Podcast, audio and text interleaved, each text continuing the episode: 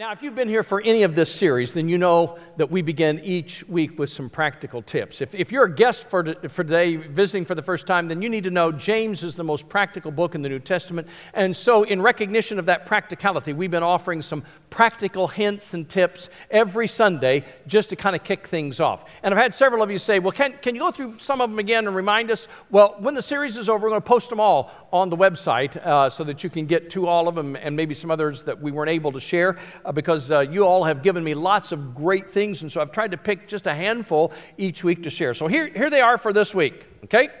Use a bit of toothpaste to polish a CD or DVD if you have problems with skips. There's just enough abrasive in the toothpaste that it will polish it up really, really well. Uh, leftover cardboard tubes are great for cord storage. If you are always getting your cords tangled up, just start using cardboard tubes. It'll make it easy for you wrap Christmas lights around coat hangers to keep them from being tangled. Oh, I wish somebody had told me that 35 years ago. Man, that is a good idea. Leftover Pringle cans are perfect for storing leftover spaghetti noodles. Uncooked, that is. All right, don't try to store cooked spaghetti noodles, it doesn't work. If you get mosquito bites regularly, apply soap to the area and scrub for 30 to 45 seconds. I'm told that the itch and the bump will disappear shortly, but you got to scrub for 30 to 45 seconds in that area.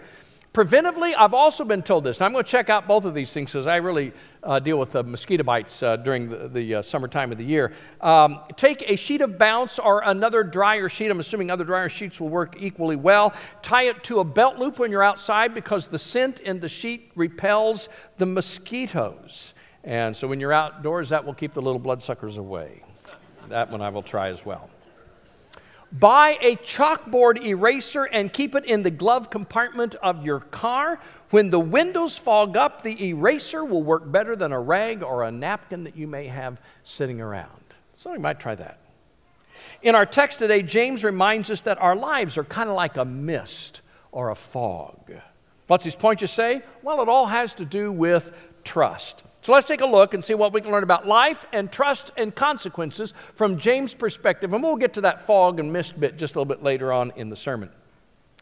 Several years ago, there was a popular game show in American history called Truth or Consequences. Some of you will undoubtedly remember that, uh, where ordinary people were contestants and they ended up having to do odd and unusual stunts or tricks now, it actually started on radio back in the 1940s, but made the transition to uh, the television culture. And the most popular and famous of all of the hosts was Bob Barker, who hosted the show from 1956 to 1975. And here's how Bob Barker ended every episode Bob Barker saying goodbye, hoping all your consequences are happy.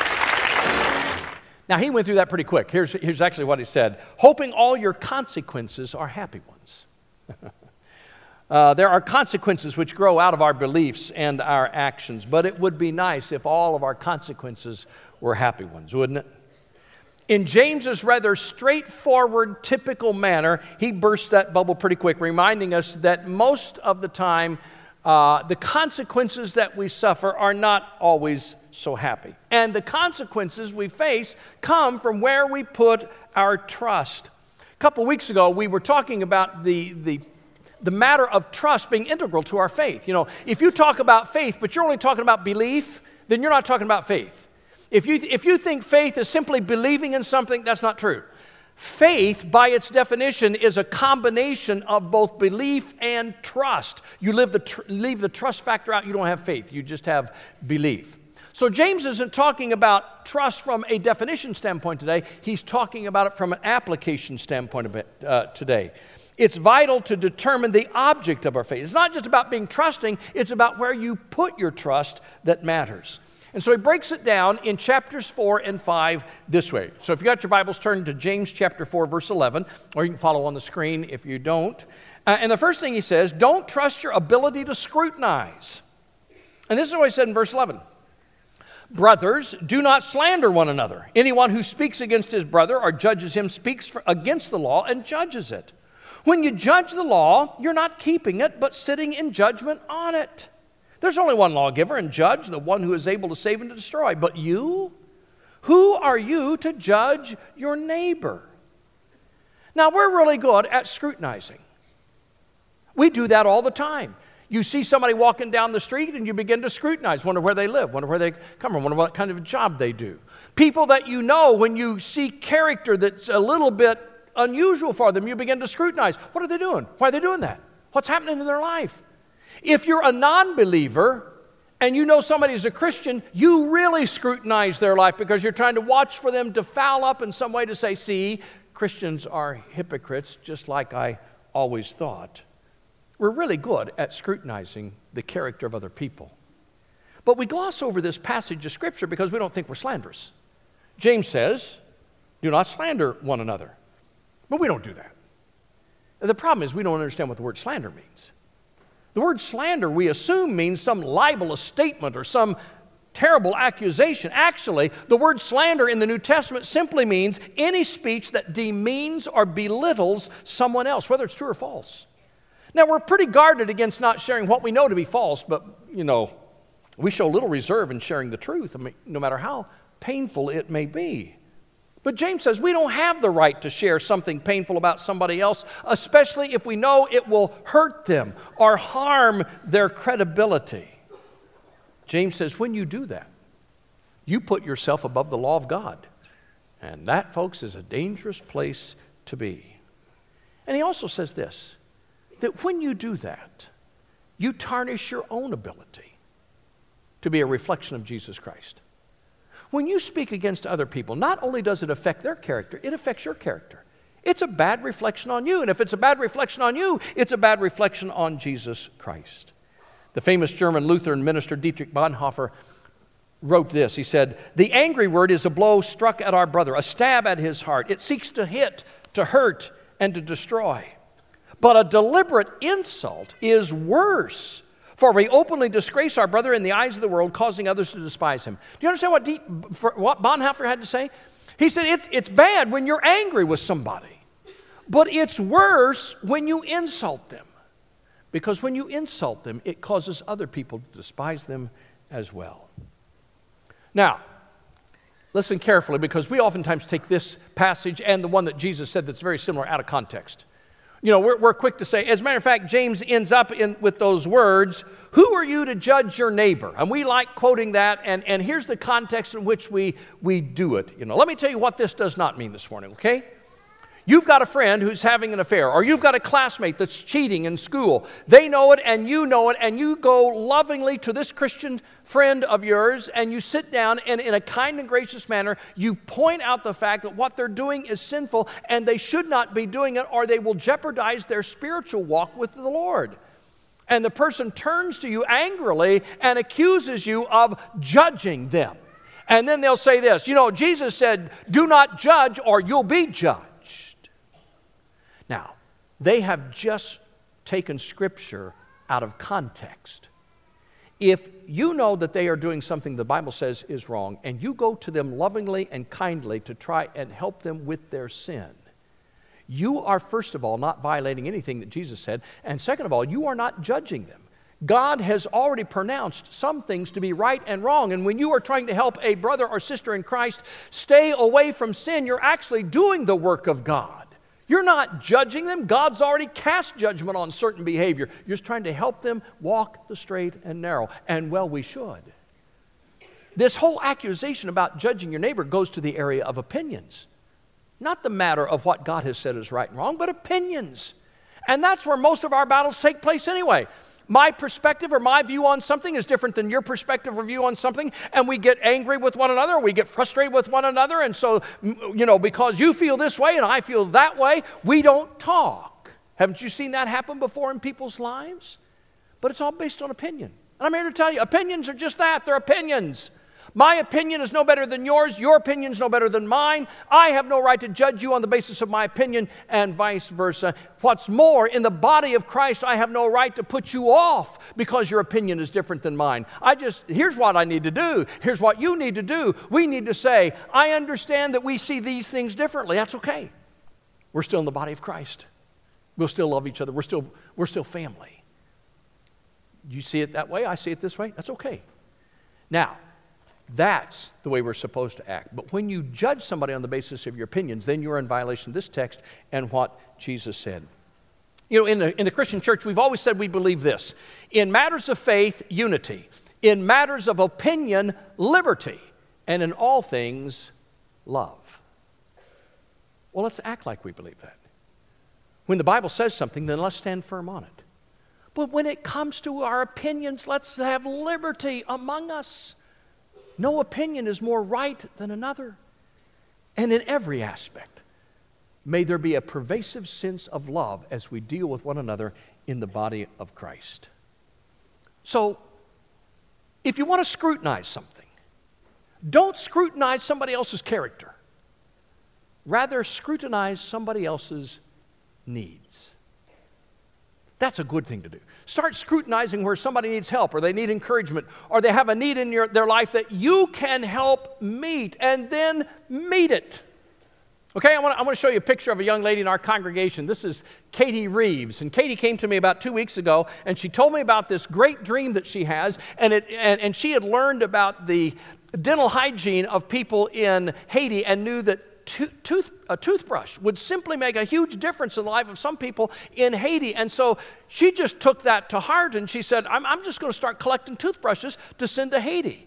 I was so impressed with what Katie is doing. I said, Well, we can help. And so throughout the month of June, on these big wooden boxes that are near our doors that we use for food collection. There should be some kind of a basket there in the next couple of, uh, of, weeks for you to put in a toothbrush if you want to help Katie reach this goal of meeting needs in Haiti by just sharing a toothbrush. So if you have an extra toothbrush at home, unused, still in its wrapper, all right, and you're not going to use it, then bring it with you, will you please? And put it in those baskets and, and, and help Katie reach this goal. Because you see, that's what all of us should be doing. Instead of scrutinizing character, then start scrutinizing needs and helping meet those needs in Christ.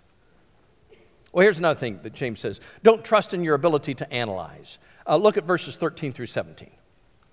Now, listen, you who say, Today or tomorrow we will go into this or that city, spend a year there, carry on business, and make money. Why, you do not even know what will happen tomorrow. What is your life? You are a mist that appears for a little while and then vanishes. Instead, you ought to say, If it's the Lord's will, we will live and, and do this or that. As it is, you boast and brag, and all such boasting is evil. Anyone then who knows the good he ought to do and doesn't do it sins. Now, we're really great at analyzing things. We, we just analyze everything in our life, and some of it's good, but sometimes we don't analyze well. Uh, we analyze what we should study for the final exam and then find out we studied the wrong stuff. We analyze what would be the great, best investment that's going to pay a great dividend down the road, and then we wake up later and find out that we chose the wrong place to invest. Or we analyze what would be the best color for this living room that we're going to redecorate, and then you get the paint up on the wall and you realize, oh, oh that paint, that, that looks awful. And so we have analyzed wrong. Haven't you ever done that? Have you ever misanalyzed something? You know, sometimes you got a problem, you got a situation, and you're trying to analyze what's happening here with this situation, and you just can't figure it out.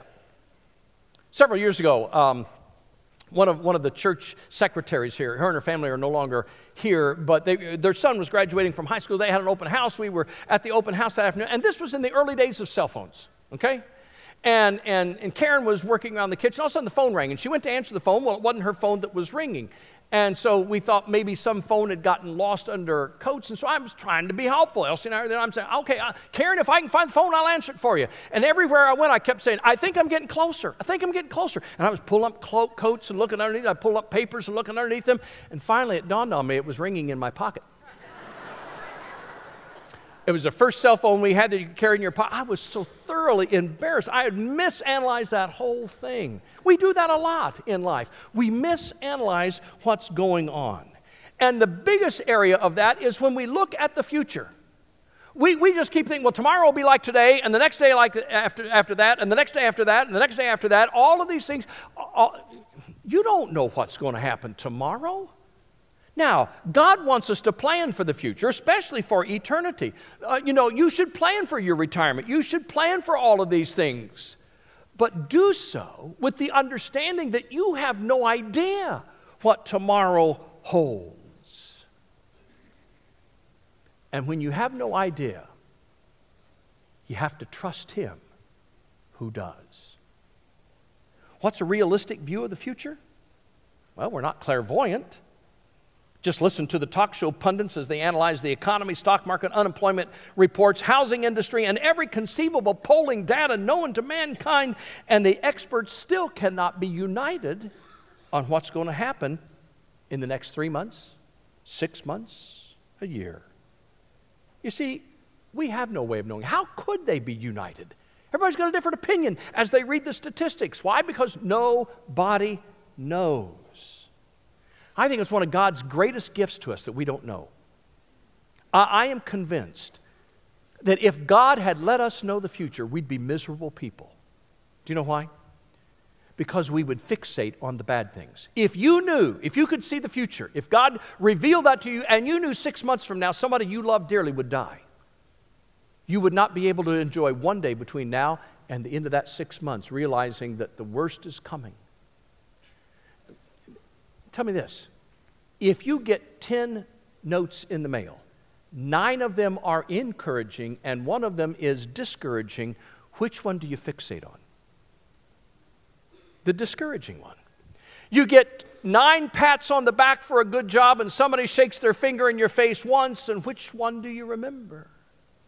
You see, that's the way we're tuned. We always fixate on, on the bad and the negative. If we knew what the future held, we couldn't enjoy this moment. We couldn't enjoy this day. I think it's a gift of God that we don't know. I also think it's a gift of God that we don't know because it means then that we have to trust him. And that's where James goes on. He introduces this whole concept of a mist. He says, A mist isn't here for very long. You know, it's, it's here maybe in the morning, a fog rises early in the day, and, the, and as the sun comes up, it burns off the fog. It's here, and then it vanishes. A fog is just a short lived experience. What's more, a fog seldom leaves a lasting impression. You know, th- th- this doesn't get more encouraging as you stop and think about the attributes of a fog. And some of us are foggier than others when, when you stop and think about it. But it, we're not here for very long. We don't leave a lasting impression. Here's what I mean people in Indiana may talk about the great Ohio flood of 37 or the blizzard of 78. Around here, we talk about the great church fire of 91. But do you remember anybody ever asking you this question? You remember the fog of 2005? Do you remember that mist? Man, was that a nasty mist? Who talks about things like that? You don't remember fogs. Vapors just don't leave lasting impressions. There's just not much to us when you stop and think about it. According to the Bureau of Standards, seven city blocks, a fog of seven city blocks, 100 feet deep, if you could condense it, would not fill one glass of water. Just not much to a fog. James says that's all we are. We're a mist, we're a fog. And so life apart from Jesus Christ doesn't leave lasting impressions. Don't believe me? Go home and pick up the newspaper today and read the obituaries. Whether you're 18 or you're 81, you get about three paragraphs. That's it. Tomorrow is not guaranteed to any of us, which means trusting God is the only way to survive with significance. Who's in charge? God is. Life must be lived within the boundaries of His will. He alone knows what will happen tomorrow. To suggest that we're in control even of our own lives is to be guilty of gross arrogance and biblical ignorance. We can only anticipate the future. So analyze all you want. You still won't know what will happen in the next 60 seconds. So, how should you live? Live it God's way. Understand what is good and then do it. Because if you understand what's good and you don't do it, James says it's sin. So live your life in a way that will glorify God. Make Him the priority of your time and energy here because you're not here for long. You're just a mist. And the consequences of not following Him are eternal. So trust Him. Trust Him with your future. He's the only one that knows what lies ahead. Last thing don't trust in your ability to economize. Chapter 5, verse 1 and following. James begins with a, just a, a harsh word almost. He says, Now listen, you rich people, weep and wail because of the misery that is coming upon you. And he goes through this and he talks about, uh, as we'll see, the things that we do wrong when we put too much trust in our money. We oftentimes don't look at life right. Perhaps you've heard the story about the guy who was walking down the street rather dejectedly. A friend of his saw him and said, Well, Joe, what's the matter with you? Oh, he said, I'm going through a tough time. He said, Two weeks ago, my great aunt died and she left me $100,000. Well, I'm sorry about your great aunt, Joe, but why are you so discouraged? Well, what are you kidding? Joe said. Last week, my uncle died and left me $250,000. Well, again, I'm sorry, Joe, but what's so bad about that? What's so bad about that? Joe said. This week? Nothing. Nothing. Now, you'd think, wouldn't you, that we'd be able to look at life with a little bit more of a balanced view. So, so few of us do. In these days of tough economy and, and um, unforeseen and unknown futures, we are a little bit more guarded in spending and a little bit more diligent in our savings. But really, it's not about what we can save and how we can cut the budget. It's about trusting God to get us through. Most likely, this passage was directed at the wealthy land barons of the day who used and abused people to make everything possible from a financial standpoint. It is likely that not very many of the wealthy land barons were in the church at that day and time, but the people that they used and abused as workers and servers were in the church. And so James is warning the church don't get caught up in what your boss is caught up in. He's caught up in the things of this world. Don't you do that. You keep your focus well. And then he, and then he warns his readers about this. He said, Don't hoard Verse 2 says, Your wealth is rotted, and moths have eaten your clothes. Your gold and silver are corroded, and their corrosion will testify against you and eat your flesh like fire. You have hoarded wealth in the last days. In the ancient world, there were three sources of wealth. Number one, what grain you had stored up in your bins. Number two, what clothes you had in your closet, however many clothes you had. And number three, what gold or silver you had stored in a box tucked away. And James says, that's, that's absurd. When you hoard grain, if you keep it too long, it sours and rots. If you keep clothes hanging in your closet too long, they'll get moth eaten. And if you put silver and gold in a box and tuck it away and you never spend it, you never use it, then for you it's like they're rusted and corroded and gone away because they're not doing anybody good any good. Just stored away. So don't hoard, he says. Hoarding is an antithesis of faith. Have you ever seen the show Hoarders? You know, they, they go in and, and the people have things piled to the ceiling. You know, and I know it's a psychological issue, but it's also a spiritual issue. Because when we hoard, it, it, it means we don't trust God. Now, carefully listen hoarding and preparing for the future are not the same thing. Preparing for tomorrow, having a retirement fund set aside, doing your best to anticipate expenses, being a wise steward and manager of what God has entrusted you. That's all important. That's not hoarding. Hoarding is saying, I don't need God, I just need to depend on me. Why do you think Jesus taught us to pray, give us this day our daily bread? Because he wanted us to trust him every day. Why do you think that the Israelites in the wilderness were told, don't pick up any more manna than what you can eat in one day? Because God wanted them to know that he would provide for them every day. The hoarder doesn't have to trust God. He's got more than he can use, but doesn't even use it.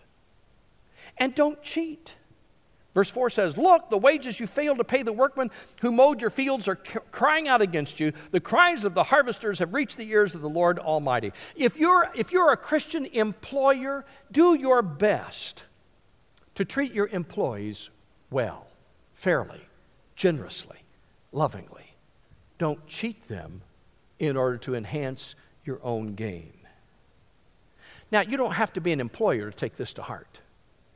Don't cheat anything. Don't cheat anybody in order to advance your own cause. I never cease to be amazed at when celebrities are caught shoplifting. I'm thinking, why would you do that? You can't spend all the money you've got. Why would you shoplift? Because it's not about the money, it's about the attitude. It's about the heart that's going on here, it's about problems. It's not about trusting God. The spiritual hypocrisy of the wealthy was one of the reasons that one time theological student and evangelist Vincent van Gogh abandoned the faith and took up painting in order to find beauty in this world. And really, really, when you stop and think about it, what do you have? So your name is on a deed to a piece of ground and a house. So your name is on a title to a car. So your name is on a bank account. You've got a, uh, you've got a number, a social security number and a bank number and all this kind of good stuff. You've got checks and, and whatever else. You got a credit card. So your name is there. How much do you really own in this world? You don't own anything. If you're like me, you came into this world empty handed, you're going to leave this world the same way. We only have these things to use while we are in this world. Don't get too attached to them. Psalm 24 1 says, the, Lord, the earth is the Lord's and everything in it, the world and all who live in it. You see, you trust Him. You don't, you don't have to cheat anything or anybody. Just trust Him. He'll take care of you if you genuinely trust Him. And don't indulge. Verse 5, he says, You have lived on earth in luxury and self indulgence. You have fatted, fattened yourself. In the day of slaughter, you have condemned and murdered innocent men who are not opposing you. In other words, innocent character, innocent reputations you have done because you are indulging yourself. Now, again, it's not about amount, it's about attitude. Indulgence is the attitude that everything I have should be spent on me, everything I have should be used to make me happy. Once again, wealth is an issue of balance. It is to be enjoyed, but it's also to be shared. And can I remind you this morning, I don't care where you are, in comparison to what James is writing about and to whom James is writing about, every one of us in this room would be listed with the wealthy because we are, by standards of this world, wealthy. So these are the problems that we have to face off no matter where we are in our own personal finances. When it comes to opulence and indulgence, uh, I, I, remember several years ago when we had been to California for the North American Christian Convention one summer. We stayed an extra couple days and drove up the coast, and we went to uh, San Simeon, the, the Hearst Castle. I don't know if any of you have ever been there or not, but this was the opulent summer home of the famous newspaper uh, magnate, uh, uh, magnate William Randolph Hearst lavish surroundings. It defies explanation in words. We took the tour, went through the whole place. I was just overwhelmed by what I saw. But of all the things I saw, this is one thing that stands out in my mind. I couldn't describe any room that we saw, but this I remember. When we got right back to the beginning, in the foyer where the people would come into the house, William Randolph Hearst had installed a payphone for his guests to use so he didn't have to pay for their outgoing calls. Here's a man who had more money he could spend in several lifetimes, and he puts a payphone in for his company to use. Now that's indulgence. It's all about me. And God has called us to leave behind that attitude, to realize that self indulgence has significant consequences because they put us in contrast to the plan of God. True success and happiness comes from a relationship with the Lord where He provides us with what we cannot have any other way, with a wealth that cannot be measured in dollars and cents, and where we take what we have, our wealth that we enjoy in this country, and we enjoy it and we share it for the sake of the kingdom.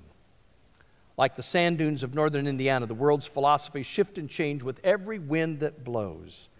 So anchor your life to the unwavering perspective of God. Be careful who you scrutinize, what you analyze, and how you economize. Only trust God, He'll take care of you.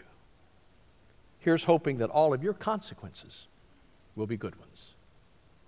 And the only way to make that happen is to know Jesus Christ as Savior.